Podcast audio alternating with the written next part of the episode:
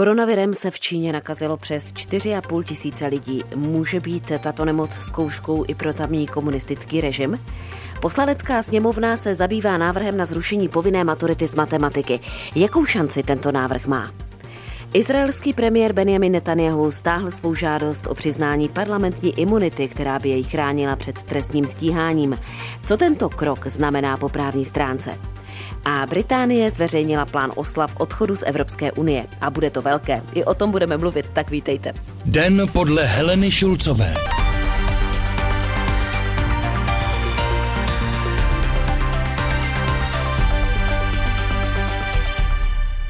Prázdnými ulicemi čínského města Wuhan se v pondělí večer jako ozvěna ozývalo volání jediného slova.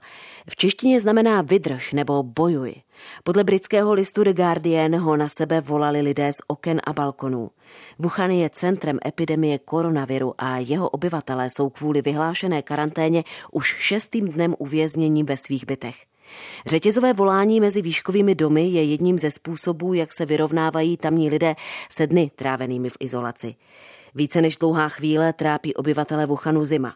Venkovní teploty se přes den vyšplhají maximálně na 10 stupňů a ústřední topení má jen minimum domů. Podle posledních údajů se koronavirem v Číně nakazilo přes 4,5 tisíce lidí. Hlášeno bylo 106 obětí. Několik desítek infikovaných bylo zaznamenáno také mimo Čínu. Mým hostem je Tomáš Etzler, novinář, který 8 let působil jako zpravodaj České televize v Číně. Moc vás zdravím, dobrý den. Dobrý den. Čínská vláda zavedla masivní opatření, aby dalšímu šíření nákazy zabránila. Dají se porovnat s tím, jak reagovala na epidemii, na epidemii viru SARS? Ano, dají se porovnat ve svém rozsahu. Ty, eh, ta opatření jsou daleko větší. Týkají se daleko většího počtu milionů lidí a je to i z toho důvodu, že eh, tato epidemie se šíří daleko rychleji. Eh, tato epidemie prostě za pár týdnů dosáhla prakticky polovin poloviny obětí, které trvalo měsíce během epidemie SARS, čili Eh, ano, ty, ty, ty, eh, ta opatření jsou daleko rozsáhlejší, mm. než byla eh, během SARS. Agentura Reuters zveřejnila reportáž z vesnice, kterou od Wuhanu dělí stovky kilometrů. Její obyvatele se opevňují a členové místního výboru odmítají u vjezdu do oblasti vpustit jakékoliv cizí návštěvníky. O čem toto vypovídá? Šíří se Čínou strach? Ano, ten strach se šíří, šíří Čínou, ale já myslím, že nervozita roste i v jiných zemích světa a ta vesnice, kterou, o které hovořil Reuters, to není jediná vesnice v Číně. Mm-hmm. Na čínských sociálních médiích se objevuje řada videí a fotografií, že eh, vesnice v podstatě nepouštějí eh, na, na své území jak, žádné lidi, kteří přicházejí od někud jinut. Takže eh, není to nějaký ojedinělý případ, je to řada vesnic se takto snaží bránit. Když už zmiňujete sociální sítě, mají podle vás lidé v Číně o nemoci dostatek přesných informací a odkud je čerpají? Teď už ano. Eh, vláda se konečně probudila eh, a 20. ledna začala eh, informovat u, a, a musím říct, že v současné době už velice přesně o tom, co se v té Číně děje, ale připomeňme si, že první nákaza tohoto viru se objevila 1. prosince a vláda ve Fuchanu ve Wuhanu 40 eh, dní o tom mlčela, i když se proslýchalo, že se tam objevil nějaký záhadný zápal plic.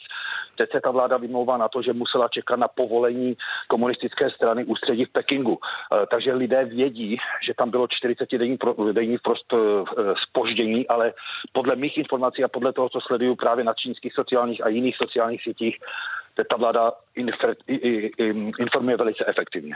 Proč podle vás, z vašeho pohledu, tak jak vy znáte Čínu, původně neinformovali o tom, nebo se, jak vy říkáte, probudili až později? Měli třeba strach, mysleli si, že se to dá ututlat. Co zatím vidíte?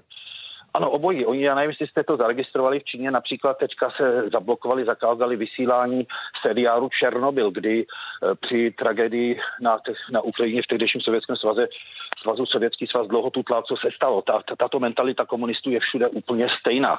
Navíc tam je trošku jiná hierarchie, než na kterou jsme zvyklí tam, eh, ať už máte podnik, ať už je to podnik, ať už je to rozhlas, ať už je to vedení města, tak oni všichni, ať už je to šéf-redaktor nebo ředitel podniku, ještě všichni spadají pod vedení komunistické strany, která je hierarchicky nad něma. Čili veškeré tyto krizové situace napřed musí, musí schválit strana. a v podstatě strana dá ty instrukce, jakým způsobem o tom budou ti primátoři nebo jiní političtí činitelé uh, informovat. Uh, proto se to spojilo. Já si myslím, že oni trošku čekali, jestli, jestli to je opravdu ano, vážné. Čekali, jestli, že to možná, ano, jestli je to opravdu vážné, jestli to bude opravdu uh, epidemie jako takovýchto rozměrů a když jim do, došlo, že to opravdu je takovýchto rozměrů, tak jim došlo, že musí ty lidi informovat, ale prostě přišli od 40 důležitých dní.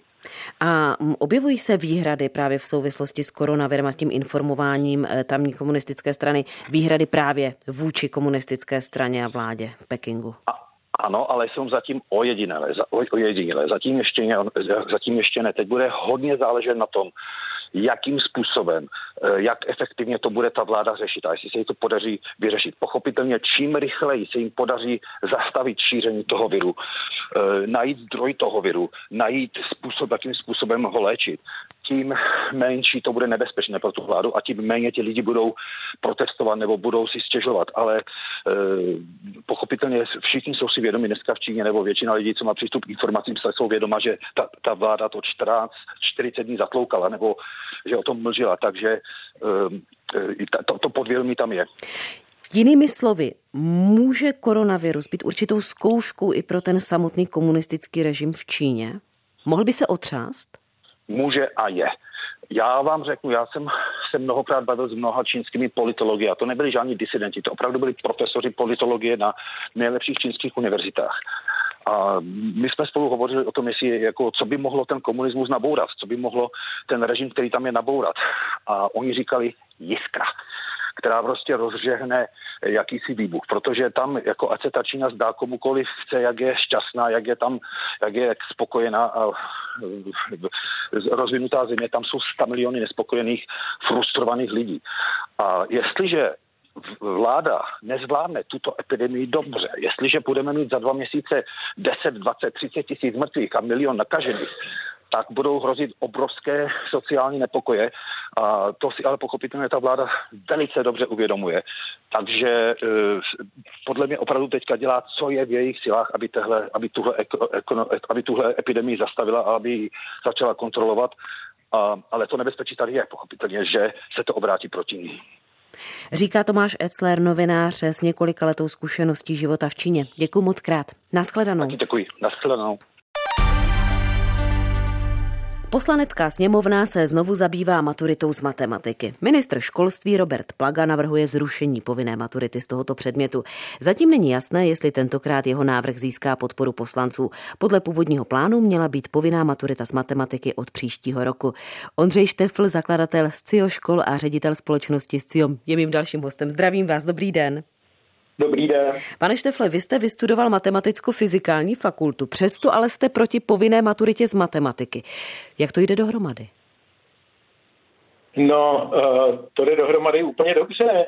Eh, já mám tu matematiku strašně rád a vidím, že eh, současná maturita z matematiky ubližuje a kdyby byla povinná, tak by to pro matematiku byla úplná katastrofa. Jak to? to totiž, no to totiž to, co maturita zkouší a to, co se vlastně tím pádem ve školách učí, protože samozřejmě, že ve školách se snaží ty žáky připravit na tu maturitu, tak to není matematika, to je, já tomu říkám pseudomatematika. A ty data, která jsou k dispozici, celkem jasně ukazují, že ti studenti, že většina těch maturantů, samozřejmě, že ne všichni, mezi nimi budou taky budoucí maturizáci a ty tomu jistě rozumějí, ale naprostá většina těch studentů maturantů umí spočítat uh, uh, algoritmy, které se vlastně z paměti naučili, jak se řeší, já nevím, logaritmická rovnice. Mm-hmm. Podle čeho tomu ale vůbec nerozumějí. Umí jenom prostě dosazovat do těch vzorečků a dělat ty obraty, aby se dobrali k nějakému výsledku. Protože tyhle ty příklady, ty dopadají poměrně dobře. Třeba logaritmickou rovnici vyřeší, dejme tomu, 60% loňských nebo předloňských maturantů. Zatímco když je tam úplně jednoduchý příklad, na kterým je třeba se zamyslet, skutečně do toho vložit nějakou trochu matematického myšlení.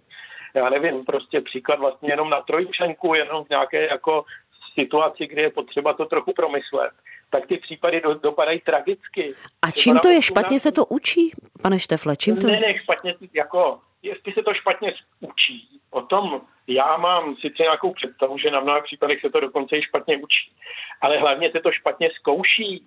Ta maturita zkouší tohleto. Vy, když umíte vyřešit ty logaritmické rovnice, které jste se naučila z paměti, tak krásně odmaturujete. Takových příkladů je tam většina, zatímco těch příkladů, na kterých se musí přemýšlet, je tam menšina a to je mimo jiné, protože kdyby se jich tam dala většina, no tak by to zase dopadlo ještě hůř. Takže prostě to je začarovaný kruh, z kterého se dá teda eh, jako eh, jde to nechat tak, jak to je. A vystoupit by se z toho dalo, ale to je dlouhodobý proces, že by se musel změnit ta podoba té maturitní zkoušky. A to nejde udělat ze dne na den. Takže je lepší to zrušit a vůbec eh, tuto, tuto myšlenku už nikdy potom nevytahovat, nebo co byste navrhl? Ne, ne, ne, to já bych takhle neřekl. Jako nejlepší by bylo teda určitě to teď nezavádět, protože tím se to zabetonuje a už s tím nikdo nic neudělá. To je jedna věc a jako matematik, která říkám, že tím strašně poškodíme pověst matematiky. Lidi to začnou nenávidět, už dneska prostě nenávist k matematice mezi lidmi a to by bylo k tomu, že se to teda špatně učí, je hodně veliká a kdyby to ještě všichni museli dělat povinně, tak ji určitě zvýšíme.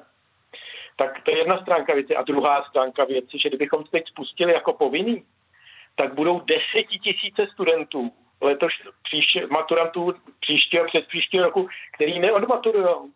Co s nima budeme dělat? Nad tím se nikdo nezamýšlí, že tady bude 10 tisíc lidí, kteří čtyři roky studovali a skončí bez maturity se základním vzděláním, kde zaměstná, až přijde krize, kolik z nich bude nezaměstnaný. Třeba by potom udělali opravnou zkoušku z té matematiky, ale, nebo by je to alespoň donutilo se pořádně na tu matematiku soustředit, protože to je argument, který také hodně zaznívá, ano, že je upozadňovaná teď.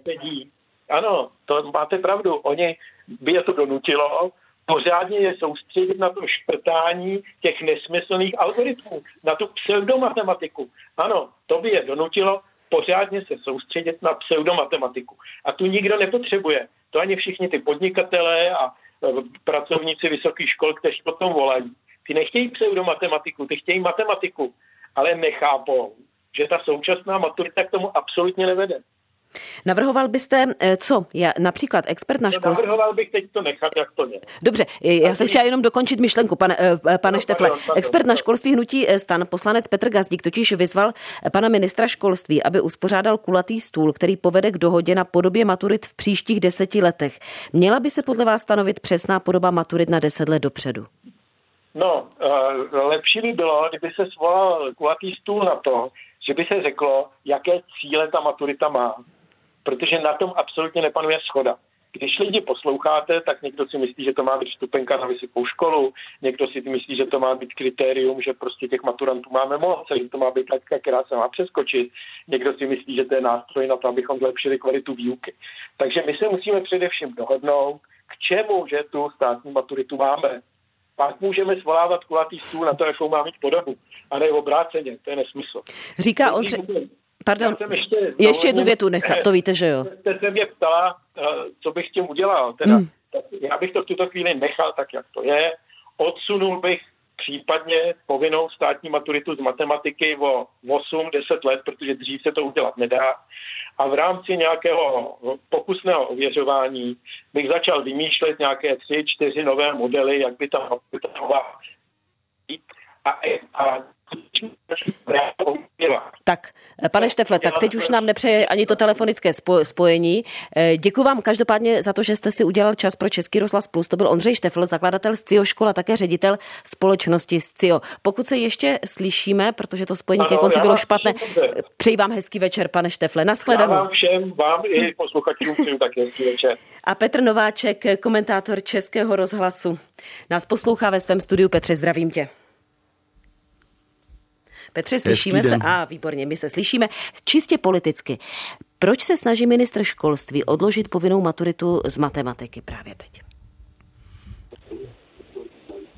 No tak samozřejmě je to na výsost politické téma, protože se kolem toho hovoří asi o 8 let a je to pořád kolem dokola a ne to někdo rozetnout a příští rok máme volby, ale to není to hlavní. Eh, na té věci, eh, pan Štefl to před chvílí hezky vysvětlil, nepanuje samozřejmě shoda, jak ten problém vyřešit. A eh, minister školství má nějakou svou představu, ale jiná představa vládne mezi pedagogy a mezi pedagogickými odborníky A dokud se tahle věc nesladí, tak podle mého soudu by bylo opravdu dobře učinit politickou dohodu, širokou politickou dohodu na tom, že jaké maturity si u nás představujeme, jaký mají plnit úkol a kdy je zavedeme.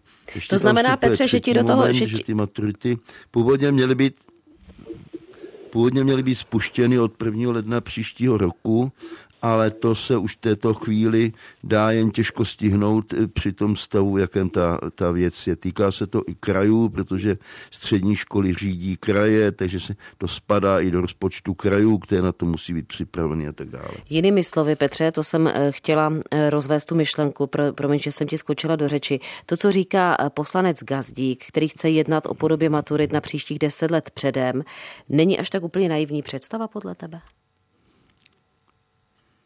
No tak je to trošku spanilý nápad, když, protože naši politici nepamatují se, že by někdy uvažovali v takovéhle dimenzi, ale na druhé straně mysl, já mám za to, že to právě měří tím, míří tím dotyčným směrem. Eh, Petr Gazdík je ostatně sám učitel, mimochodem učitel matematiky. A eh, to znamená, ten, tu problematiku ovládá i z praktického života. Eh, za další, Říkal jsem, že na tom eh, kolem téhle věci patnuje eh, nejednotnost. Eh, část veřejnosti těž, nese těžce představu, že matematika, maturita z matematiky by měla mít jaksi stejnou kvalitu na gymnáziu a střednou kvalitu, střední, stejnou kvalitu na učňovské škole. To se zdá být dopředu nesmy, úplně nesmyslné, a zatím to přivede k tomu, že eh, CERMAT, aby ten problém nějak vyřešil, tak ty eh, testovací otázky z maturity stále zjednodušuje. A jsou tehcí učitelé, kteří říkají, že právě tím, jak je zjednodušuje, aby to byly věci, kteří, které ty žáci pokud možno vyřeší, tak tím, že právě z toho ubývá ten moment, že vy, e, praktičnosti, že oni pak v, práci, v praxi skutečně nevědí, e, k čemu tu matematiku studovali a k čemu se jim může hodit. Ale ještě ten politický problém spočívá v tom, že ani v jednotlivých poslaneckých klubech hmm. neexistuje na tu věc jednota. Jinými slovy, je to v této chvíli politické dobrodružství a je potřeba tu věc nějakým způsobem odložit a nějakým způsobem prodebatovat mezi všemi, kterých se to týká, ministerstvo, instituce, které se odborně vzděláváním zabývají a také pedagogové. Ty zmaturoval z matematiky, že? No samozřejmě, to víš, jo, nebyl jsem na žádný talent, ale dám svou zkušenost. V prvním ročníku mě učila paní profesorka, která pak bohužel odešla do důchodu. A to bylo úplně bez problému, bezvadný a to měl rád docela. A pak přišla mladá paní profesorka, absolventa Matfisu, já se panu Šteflovi od, omlouvám, a v tom to není. A ona prostě, eh, jak byla hozená do body, neuměla učit protože já jsem mám nějaký pedagogické zkoušky, tak vím, že učit to není jen tak. Neuměla učit. A od té chvíle jsem, ať žák, žák snad jinak prvotřídní, měl s, matematikou určité problémy. Eh, jinými chci, slovy chci říct, že strašně záleží na osobnosti toho učitele matematiky, eh, na jeho zkušenosti a na to, aby žáci, které učí, no studenti, jeho prostřednictvím stále získávali povědomí o tom, že to má všechno nějaký praktický smysl, že se jenom neučí vzorečky. Neprozradíš nám, jakou jsi měl známku z, u, u maturity z matematiky? A prosím tě, mýval jsem celý gymnázium jedničku, maturity jsem měl dvojku. A to se ta profesorka na mě tak podívala a řekla, vy jste sice napsal práci, já nevím, na, na, na jedničku nebo naopak ústní na jedničku a práci na dvojku, ale víte, že to je na dvojku, že já jsem říkal, samozřejmě děkuji, jdu studovat filozofickou fakultu. Petře, vraťme se k tomu jednání poslanecké sněmovny, která se zabývá eh, tím, jestli se zruší eh, povinná maturita eh, z matematiky. Ty jsi dlouholetý komentátor. Jak často se politici v posledních letech přeli právě o podobu matury? To je takové téma, které se po revolučně prole, jak si prolíná tou dobou, mně přijde. Ale D4, říkám Helenko, podle mě je to tak 8 let, to se stále dokola točí, teď se to vždycky na něčem zasekne, pak se to hodí někomu na hlavu, pak se zjistí, že ten CERMAT to vlastně nedělá dobře, pak se mm, předtím se zjistilo, že třeba ty testy z, mat, eh, z mat, maturitní, ty písemné, hodnotit v jednom místě, jak se sváželi do Prahy a se na zpátek, to stálo strašné mm. peníze. No, tam Ale že to je vděčné téma pro politiky, myslím to prostě, tak. Že to je, je to vděčné, vděčné téma. téma pro politiky a bohužel nevdě, nevděčné pro kantory eh, a pro ty studenty, protože si začínáš studium a ty bys měla vědět, co se od té budeš chtít, až ho budeš končit, ne, aby se ti během eh, jaksi zápasu měnila, měnila pravidla. A když se mezi tím dvakrát změní, tak to je pro mě prostě úděsná představa. Takhle to nemůže fungovat. Říká Petr Nováček, komentátor Českého rozhlasu. Děkuji moc krát. Hezký večer, nashledanou. Já tak, tobě taky, Helenko, a hlas posluchačům zejména. V Bruselu dnes začalo jednání mezi zástupci Evropské komise a českých úřadů. Tématem schůzky je návrh závěru jednoho ze dvou auditů o možném střetu zájmu premiéra a předsedy hnutí Ano Andreje Babiše. Konkrétně se jedná o čerpání zemědělských dotací firmami z holdingu Agrofert. Schůzka probíhá za zavřenými dveřmi. Zástupci Českého státního zemědělského a intervenčního fondu a ministerstva zemědělství chtějí k výsledkům jednání svolat briefing na zítřejší odpoledne. Filip Nerad, analytik Českého rozhlasu, odborník na Evropskou unii. Filipe, zdravím, dobrý den. Filipe, slyšíme se? Já slyším. Výborně, tak já už teď také slyším. Co přesně by se mělo na tomto jednání řešit? Tak ještě jednou hezký podvečer, pokud nebyl slyšet můj pozdrav. Eh, co se přesně bude řešit, eh, to úplně nevíme. My ty detaily toho, toho zemědělského auditu neznáme. Evropská komise poslala do Prahy v prosinci seznam otázek nebo témat, které se týkají toho střetu premiéra Babiše a zemědělských dotací pro firmy z holdingu Agrofert. Co všechno tam je, ale je, to, to nevíme. Každopádně čeští zástupci v Bruselu teď eh, si odpovídají na tyto otázky a dá se předpokládat, že se snaží eh, vyvrátit to podezření na střed eh, zájmu u předsedy české vlády, které konstatoval ten předběžný zemědělský audit, který který komise do Prahy poslala v červnu. Takže připomeňme pro přehled, jaké audity si kvůli možnému střetu zájmu českého premiéra nechala zpracovat a k jakým závěrům auditoři vlastně dospěli? Tak jedná se o dva audity. Mnohem víc toho víme o tom prvním, který se týká dotací pro Agrofert ze strukturálních fondů. Ten už je finální a zbývají už jen poslední procesní kroky, aby to celé auditní řízení eh, bylo ukončeno. Eh, obsah anglické verze tohoto konečného auditu se už dostal do médií a konstatuje, že premiér Babiš je ve střetu zájmu jak podle evropského nařízení, tak podle českého eh, zákona a že firma Agrofert proto neoprávněně dostávala dotace v řádech stovek milionů korun.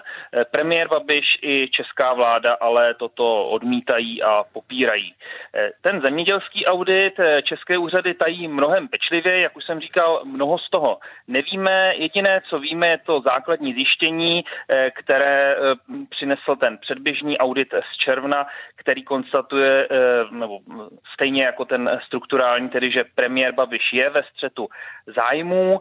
Tam ale celý ten proces bude trvat ještě déle než v tom, v tom prvním případě, protože potom dnešním jednání si obě strany budou ještě vyměňovat písemné zápisy a Česko, hmm. pokud by nesouhlasilo se závěry komise, může ještě vyvolat smírčí eh, řízení, takže v tomto případě ukončení toho samotného auditního řízení potrvá ještě minimálně měsíce. A mohlo by to všechno vést i třeba ke změně těch samotných závěrů toho auditu? Problém je, že my na rozdíl od toho prvního auditu neznáme jeho podrobnosti, jak vážná jsou ta pochybení ohledně zemědělských dotací, kterých všech projektů se týkají a podobně. Čistě teoreticky se tak eh, české straně může podařit vyvrátit některé ty závěry těch auditorů. Nicméně dá se vyvozovat, eh, že když u toho prvního auditu komise námitky české vlády prakticky nepřijala a potvrdila, že ta pochybení jsou takového rázu, že požaduje stoprocentní korekci těch proplacených dotací, tedy vrácení eh, všeho, že i v případě těch zemědělských dotací má velmi pádné pádné argumenty, takže dost možná už se teď jenom debatuje o, té, o nějaké případné výši té sankce. Navrhli auditoři také nějaká opatření, která by Česká republika měla přijmout a závisí na tom, jestli a jak ochotně česká strana zavede také výše té případné korekce? Tak eh, jak už jsem říkal, u toho zemědělského auditu to nevíme. Mm-hmm. Co se týče toho auditu strukturálních fondů, tak tam komise mimo jiné vybídla české úřady, aby prověřili veškeré projekty Agrofertu, kterým byla přislíbena nějaká veřejná podpora, nebo by české úřady měly prověřit fungování systému přidělování dotací a kontrolních orgánů a posoudit nějaké případné změny ve struktuře eh, těchto orgánů, které o rozdělování evropských peněz rozhodují a dohlížejí na něj. Co se týče eh, zda provedení těch, eh, provedení těchto doporučení eh, bude mít vliv na to, jaká bude ta sankce, tam myslím, že eh, to vliv mít nebude a že eh, o, o sankce, tedy o tom, že by mělo dojít k vrácení všech těch proplacených peněz, eh, už je z pohledu komise jasno a teď pouze tedy vybízí českou vládu, aby napravila to, co tento stav způsobilo. V jaké fázi celého auditního řízení se tedy teď nalézáme? Co všechno by mělo po současném jednání následovat? Jak už jsem eh, říkal, po tom dnešním eh, jednání Evropská komise pošle eh, zápis do Prahy, ke kterému se bude zase moci česká vláda vyjádřit a nějakým způsobem případně rozporovat ta zjištění nebo ty závěry Evropské komise. Eh, pokud Evropská komise neustoupí a v tom svém, v tom finálním eh, auditu zemědělských dotací bude eh, konstatovat pochybení a bude požadovat, řekněme, navrácení všech těch zemědělských dotací, pak tedy Česká vláda ještě může vyvolat zhruba do čtyřech měsíců smírčí řízení, k tomu se svolá nezávislý orgán, který posoudí námitky obou těch stran a bude se čekat na jeho rozhodnutí. Jak už jsem říkal, celé to může ještě trvat eh, několik měsíců. Filip Nerad, analytik Českého rozhlasu a odborník na Evropskou unii. Děkuji, Filipe. Naschledanou. Naslyšenou. Posloucháte Den podle Heleny Šulcové. Výběr událostí s nezaměnitelným rukopisem. Premiéra od pondělí do pátku po 17. hodině na Plusu.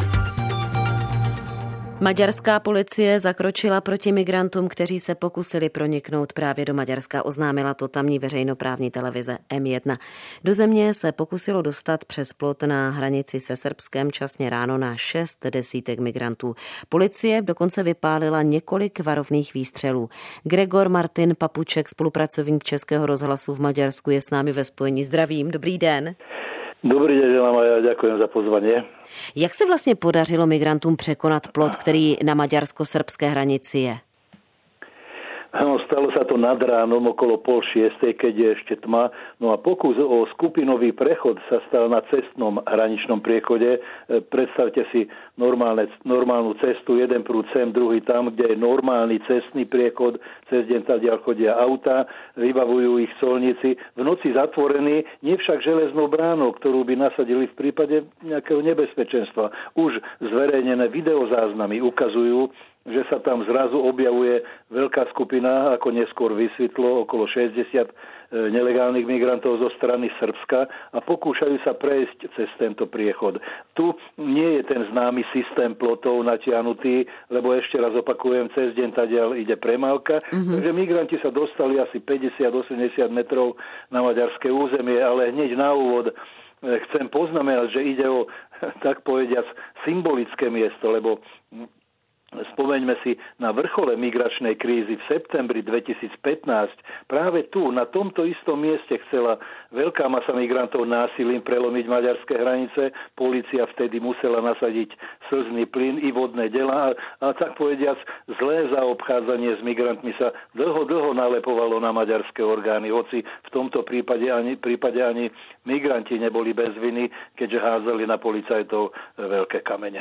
A ten, ten případ, který se stal eh, teď časně ráno, tak tam zakročila policie jak? Adekvátně? No najprv ani, najprv ani nie policia, pretože v noci je priechod, ako som spomenul, zatvorený, ale je tam bezpečnostná služba a práve jej príslušník vystrelil do mm-hmm. tri razy, teda nie policajt. Zápätí do dvoch minút boli na mieste policajné jednotky a snažili sa migrantov pochytať. Podarilo sa zadržať štyroch iba, ostatní sa rozutekali zrejme späť do Srbska, no a na maďarskej strane pre istotu po celý deň kontrolovali policajti všetky autá po okolitých cestách. Je to ojedinělý případ, kdy se do, podařilo migrantům dostat do Maďarska, teď bez ohledu na to, jestli se potom rychle vrátili zase zpátky do Srbska eh, nebo tam zůstali. Platí, eh, že ma- migranti se Maďarsku raději vyhýbají, nebo jak to je momentálně? Takýto vážný incident je ojedinelý, to musím konštatovať. Migranti prichádzajú a pokúšajú sa prejsť od Srbska v menších skupinkách, denne desiatky ľudí v poslednom čase ale ich policia zadrží a tak povediac odprevadí, to je taký zabehaný výraz, že odprevadí na srbskú stranu späť, jednoduchých ich tam odvezú a vyšupnú späť do Srbska, tak je to zabehané. Srby proti tomu nenamietajú, vôbec e, toho veľa nenarobia. Teraz maďarská strana nadhazuje v tom tejto kauze aj zodpovednosť srbskej pohraničnej policie, že takú veľkú masu si musela všimnúť predsa. Takže odpoveď na otázku, migranti sa nevyhýbajú maďarským hraniciam, ten tlak migračný je permanentný a práve dnešný prípad ukazuje, že e, maďarská pohotovosť, permanentné bytie na poplach zo strany politikov je odôvodnené, pretože na druhej strane sú masy mladých ľudí, ktorí už absolvovali vojenskú službu, sú odvážnejšie a kto vie, čoho sú ešte schopní, hovoria teraz vládní experti. Jaká opatření tedy eh, vláda zavedla? Ten plot je známý, ale maďarský premiér Viktor Orbán je známý svou eh, protimigrační politikou. Ostatně není v tom sám celá eh, skupina V4, má tu retoriku velmi podobnou, ale Maďarsko hlídá tu hranici, tu klíčovou hranici, kterou ty migranti chodí. Takže jaká opatření tam platí? Presne tak, to som chcel hneď aj poznamenať, že premiér Orbán sa v poslednom čase vždy pochváli kompletnou vyšehradskou podporou, teda aj od trojice Babiš, Moraviecky, Pelegrini, čiže sa už necíti byť taký sám, ako bol predtým, povedzme. Tých opatrení je veľa, najznámejší je ten plot na srbsko-maďarských hraniciach. Je to vlastne systém plotov, ktorý možno nelegálne a najmä nebadane prejsť len veľmi, veľmi ťažko. Ale migranti sa vyvíjajú kopu napríklad aj tunely, majú techniku, pri najmenšom sociálne siete, môžu sa organizovať, aj to zrejme už robia na druhej strane hraníc kde mimochodom znepríjemňujú život vo srbských vojvodinských mestách a dedinách. Polícia maďarská má k dispozícii toľko peňazí, koľko je potrebných na rozvinutú techniku, napríklad na termokamery. Nedávno nasadili aj vojenskú e, patrolovaciu loď na rieke Tisa, ktorá je hraničná tiež a tak podobně. Je ten postup, který zvolil Viktor Orbán, e, tak jak vy znáte, Gregore, tu situaci v Maďarsku a víte, že ta migrační vlna neskončila, že stále proudí e, migranti, tak je ten jeho postup v pořádku, protože Viktor Orbán je velmi kritizovaný, ať už z jiných zemí, mimo V4 samozřejmě, ale z jiných zemí Evropské unie a také velmi jej kritizují i třeba neziskové organizace. Dělá Viktor Orbán správně, tak zní moje otázka. Jemu ide o to, aby to doma predal túto politiku mm-hmm. a to sa mu veľmi darí. Však v každom prieskume má vládna strana Fides, osobne Viktor Orbán 52, 53, 54% podporu, takže táto politika jednoznačne zaberá a, je, a migrácia to je veľká téma stále, dokonca obnovená, akoby prihriata. Vláda neustále proti migrantom brojí, E, a keby sa bolo zdalo, že prehnanie, dnešný prípad ukazuje, ešte raz opakujem, už som to naznačil, oprávnenosť týchto obáv, že hla, migranti sú tu masovo, ohrozujú nás a neštítia sa ničoho, hoci ani násilného prechodu cez hranice. No a už v pozadí už vyťahujú Georgia Šoroša, ktorí tieto organizácie, ktoré podporujú migrantov, e, ich podnecujú, platia, financujú dokonca a tak ďalej. Práve teraz som v správach počul, že už, už sa spomína Šoroš aj v súvislosti s dnešným prípadom. Takže z hľadiska vlády e, tlak zo strany migrantov akoby stmeluje spoločnosť, pri najmenšom volebnú základňu strany Fides. Říká Gregor Martin Papuček, spolupracující Českého rozhlasu v Maďarsku. Děkuji moc, hezký večer, nashledanou. Značne, príjemný večer. Izraelský premiér Benjamin Netanyahu stáhl svou žádost o přiznání parlamentní imunity, která by jej chránila před trestním stíháním. Netanyahu o tom informoval na svém facebookovém profilu s tím, že se rozhodl nepokračovat v té špinavé hře. Právě dnes měl parlament jednat o ustavení výboru, který by rozhodl, jestli premiér imunitu získá. Jan Fingerland, komentátor Českého rozhlasu, odborník na Blízký východ se mnou ve studiu. Vítám tě. Dobrý den. Co to vlastně politicky pro Benjamina Netanyahu znamená, když se teď vzdal té imunity? Z politického hlediska to v podstatě znamená, že jenom uznal realitu, protože on směřoval k tomu, že až se sejde ten příslušný výbor, tak se zjistí, že nemá dostatečný počet hlasů, aby tu imunitu získal. Skoro určitě by neměl dostatečný počet hlasů v celém parlamentu, takže by se velice blamoval. Takhle na poslední chvíli se ještě pokusil říci, že to stahuje na, vla- na základě vlastní úvahy a sám sebe spodobnil jako oběť nějakých úkladů a e, nekalých machinací, které vlastně zničení oběť a nikoliv vyníka. Co to rozhodnutí Benjamina Netanyahu a znamená z hlediska izraelského justičního systému v tuto chvíli? On je v podstatě už na Prahu e, soudního přelíčení, protože podle toho izraelského systému to víceméně znamená, že v tuto chvíli už e, nejvyšší státní žalobce, v podstatě jeho bývalý velice blízký spolupracovník a přítel, do konce týdne, pravděpodobně v pátek, podá žalobu, která zahájí ten trestní proces. Takže ten jeho bude první izraelský premiér, který je stále ještě ve funkci a zároveň bude čelit trestnímu stíhání. To je nejenom politicky, ale i právně velice ošemetná situace. Proč neodstoupí? Neodstoupí, protože ví, že by ještě hůře čelil všem těm obviněním z pozice člověka, který už nemá žádnou funkci. Kromě toho, že on má velice dobrý úsudek sám o sobě, domnívá se, že je velice důležitý pro budoucnost izraelské bezpečnosti a podobně. On vlastně dlouho sázel na to, že se mu podaří z pozice předsedy nejsilnější parlamentní strany a z pozice šéfa vlády zařídit nějaký zákon, který by ho chránil před trestním stíhaním, ne navždy, ale při nejmenším po dobu, kdy bude ve funkci. A protože ve funkci ještě hodně dlouho, tak předpokládal, že ještě dlouho ve funkci také zůstane. Můžeme jenom připomenout, jak vážnému obvinění vlastně Benjamin Netanyahu čelí? Já si myslím, že dost vážnému a ještě bych možná předeslal, že v Izraeli před 20 a více lety lidé s naprosto zlomkovými problémy politickými nebo korupčními odstupovali z funkce. Například legendární Yitzhak Rabin odstoupil z funkce poté, co se zjistilo, že jeho žena má malou částku na zahraničním účtu, což tehdy bylo nelegální. Tentokrát už se ale situace posunula natolik, že Benjamin Netanyahu může čelit hned třem různým trestním kauzám a stále se tvářit, že může zůstat ve funkci. V zásadě jsou to tři kauzy. Jedna se týká toho, že přijímal podezřelé okázalé dary od některých velice bohatých amerických podnikatelů a pravděpodobně za to dával určité politické protislužby. Druhá kauza se týká něčeho, co by se dalo označit za porušování demokratické soutěže v tom smyslu, že za to, že zhorší podmínky pro jeden deník, mu druhý deník bude dělat lepší imič na veřejnosti. A ten, ta třetí kauza, to je vůbec ta nejzávaznější, to je podobná. Tam v podstatě šlo o to, že Benjamin Netanyahu by zlepšil postavení internetové a telekomunikační firmy a ta by za to na svém portálu lépe hovořila o panu premiérovi. Tam se jedná o obrovské částky, které ta firma možná ušetřila a v podstatě se to považuje za nejzávažnější věc. Ještě by asi stalo za dodání, že tady je čtvrtá kauza, o které se příliš nemluví, protože on tam není obviněným nebo nebude obžalovaným.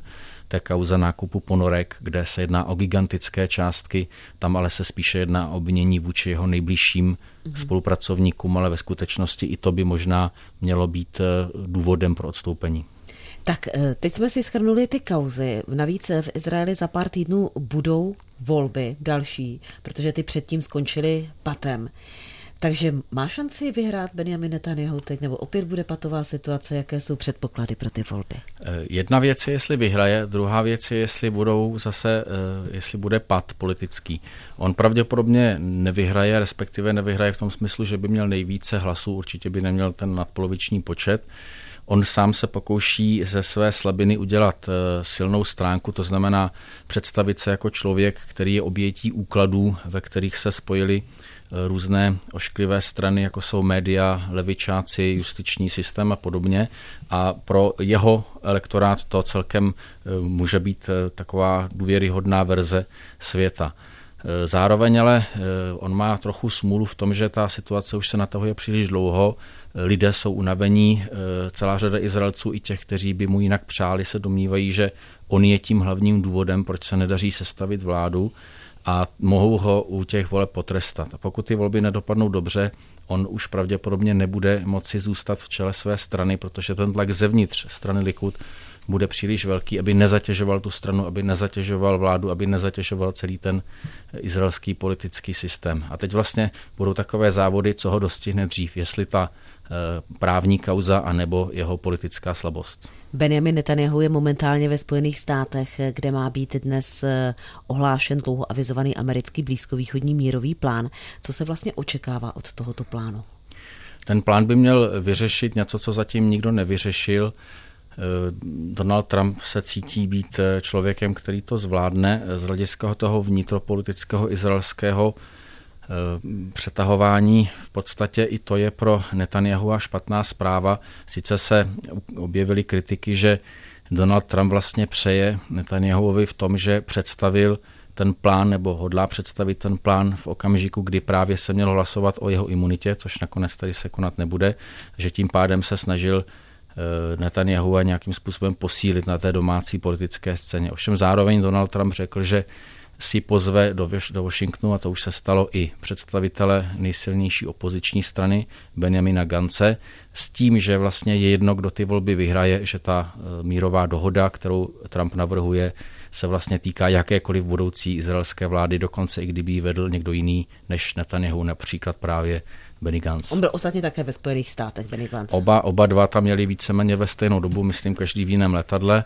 Eh, každý politik si zaslouží své vlastní letadlo a eh, mysleli si. Mysleli si a eh, každý se setkal nezávisle na sobě s americkým prezidentem, protože pro Donalda Trumpa, pokud by se mu podařilo nastolit mír mezi Izraelci a Palestinci, neříkám blízkovýchodní mír, protože teď už je otázka, který z těch mnoha konfliktů bychom měli na mysli.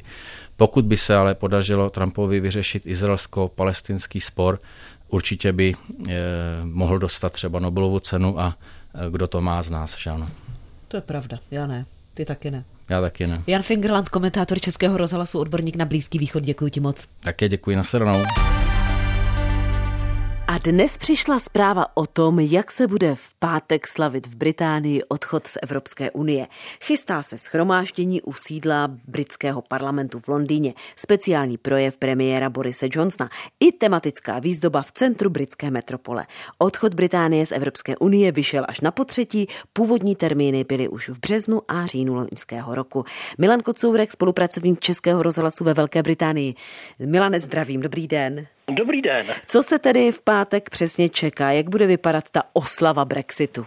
Tak eh, bouřlivé oslavy, nějaké obrovské, rozsáhlé, se pokud vím neočekávají. To je názor nejenom můj tedy, ale i mého anglického kamaráda Rogera Darlingtona. Řekl mi, že Britové se už smířili s tím, že Británie z Evropské unie odchází a on sám, ač tedy v referendu hlasoval pro pokračující členství Británie v Unii, se s tím výsledkem také smířil, ale Skoti ne. Ty jejich první ministrině Nikola Sturgeonová označila 31. leden za smutný den a dodala, že k Brexitu dochází proti vůli skotského lidu. Takže Skoti, Skoti totiž nehlasovali pro Brexit, mm-hmm. hlasovali velkou většinou pro pokračující členství v Unii, ale celkově řekl bych, že se neočekávají obrovské oslavy. Takže bude nějaký projev, někdo se někde sejde, vím, že Nigel Farage také teď vyzýval na Twitteru, eh, ať přijdou s, s vlajkou britskou a bude to takové komornější, zkrátka tak, jak to je u těch eh, lidí, kteří si ten Brexit přáli.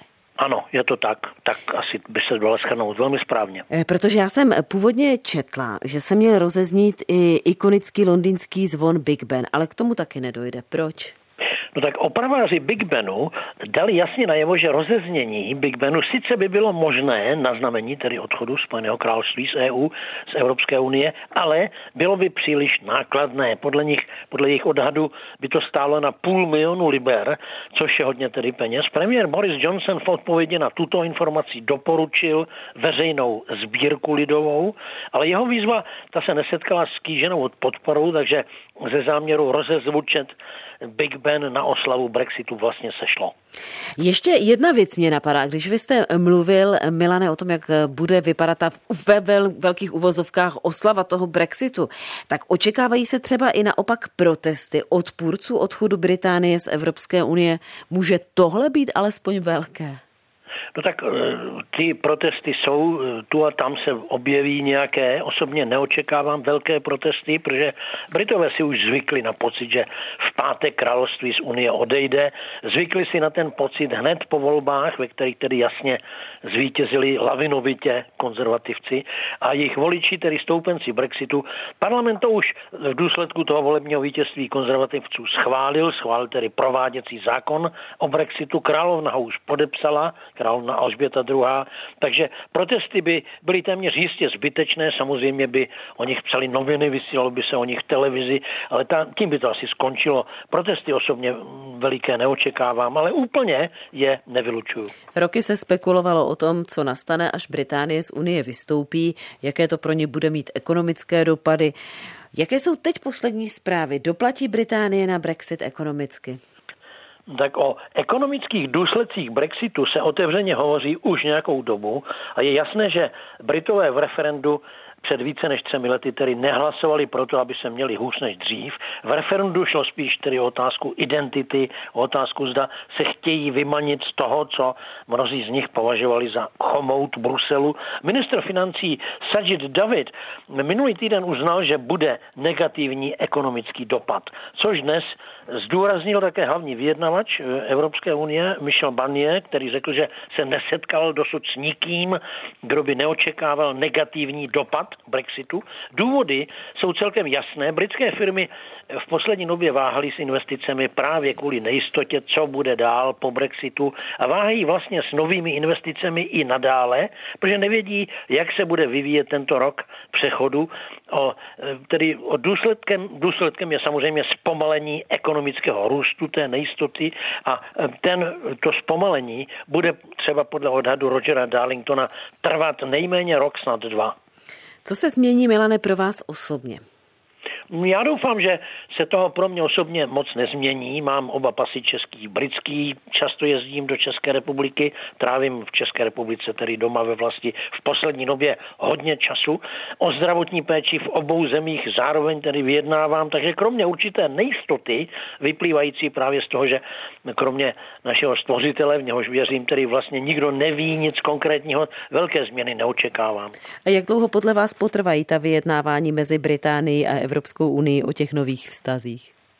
Tady nejsem příliš velký optimista, protože z informací, které tedy mám, to nevypadá, že by veškeré vyjednávání o obchodu Británie stihla se Evropskou unii do konce roku. Premiér eh, Boris Johnson je optimista, opakovaně se vyjádřil, že rok určitě postačí na uzavření potřebných dohod, jenže premiér se už několikrát mýlil, takže si vůbec nejsem jist, zda se jeho předpověď naplní. Pokud, jde, eh, tedy, pokud bude potřeba přechodné období prodloužit, tak Británie o to musí požádat Evropskou komisi do července, takže uvidíme, ale osobně si myslím, že prodloužení bude, bude zapotřebí.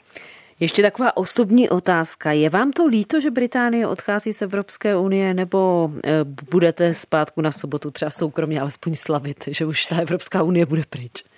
tak mě je to velice líto. Já jsem v referendu hlasoval pro pokračující členství a já oslavovat nic rozhodně nebudu. Říká Milan Kocourek, spolupracovník Českého rozhlasu ve Velké Británii. Milane, moc krát děkuju. Naschledanou. Nasledanou. A co vás čeká dál? Pochopitelně další zprávy. Budeme mluvit o jednání poslanecké sněmovny, jedna aktuální zpráva z poslanecké sněmovny. Povinná maturita z matematiky možná od roku 2021 zavedena nebude. Jasno ale bude až na jaře. Takové je tedy zatím jsou informace, k tomu prvnímu čtení z poslanecké sněmovny, ale pochopitelně Český rozhlas Plus vám víc nabídne ve zprávách. Helena Šulcová vám přeje krásný zbytek dnešního dne. Mějte se fajn. Naschledanou.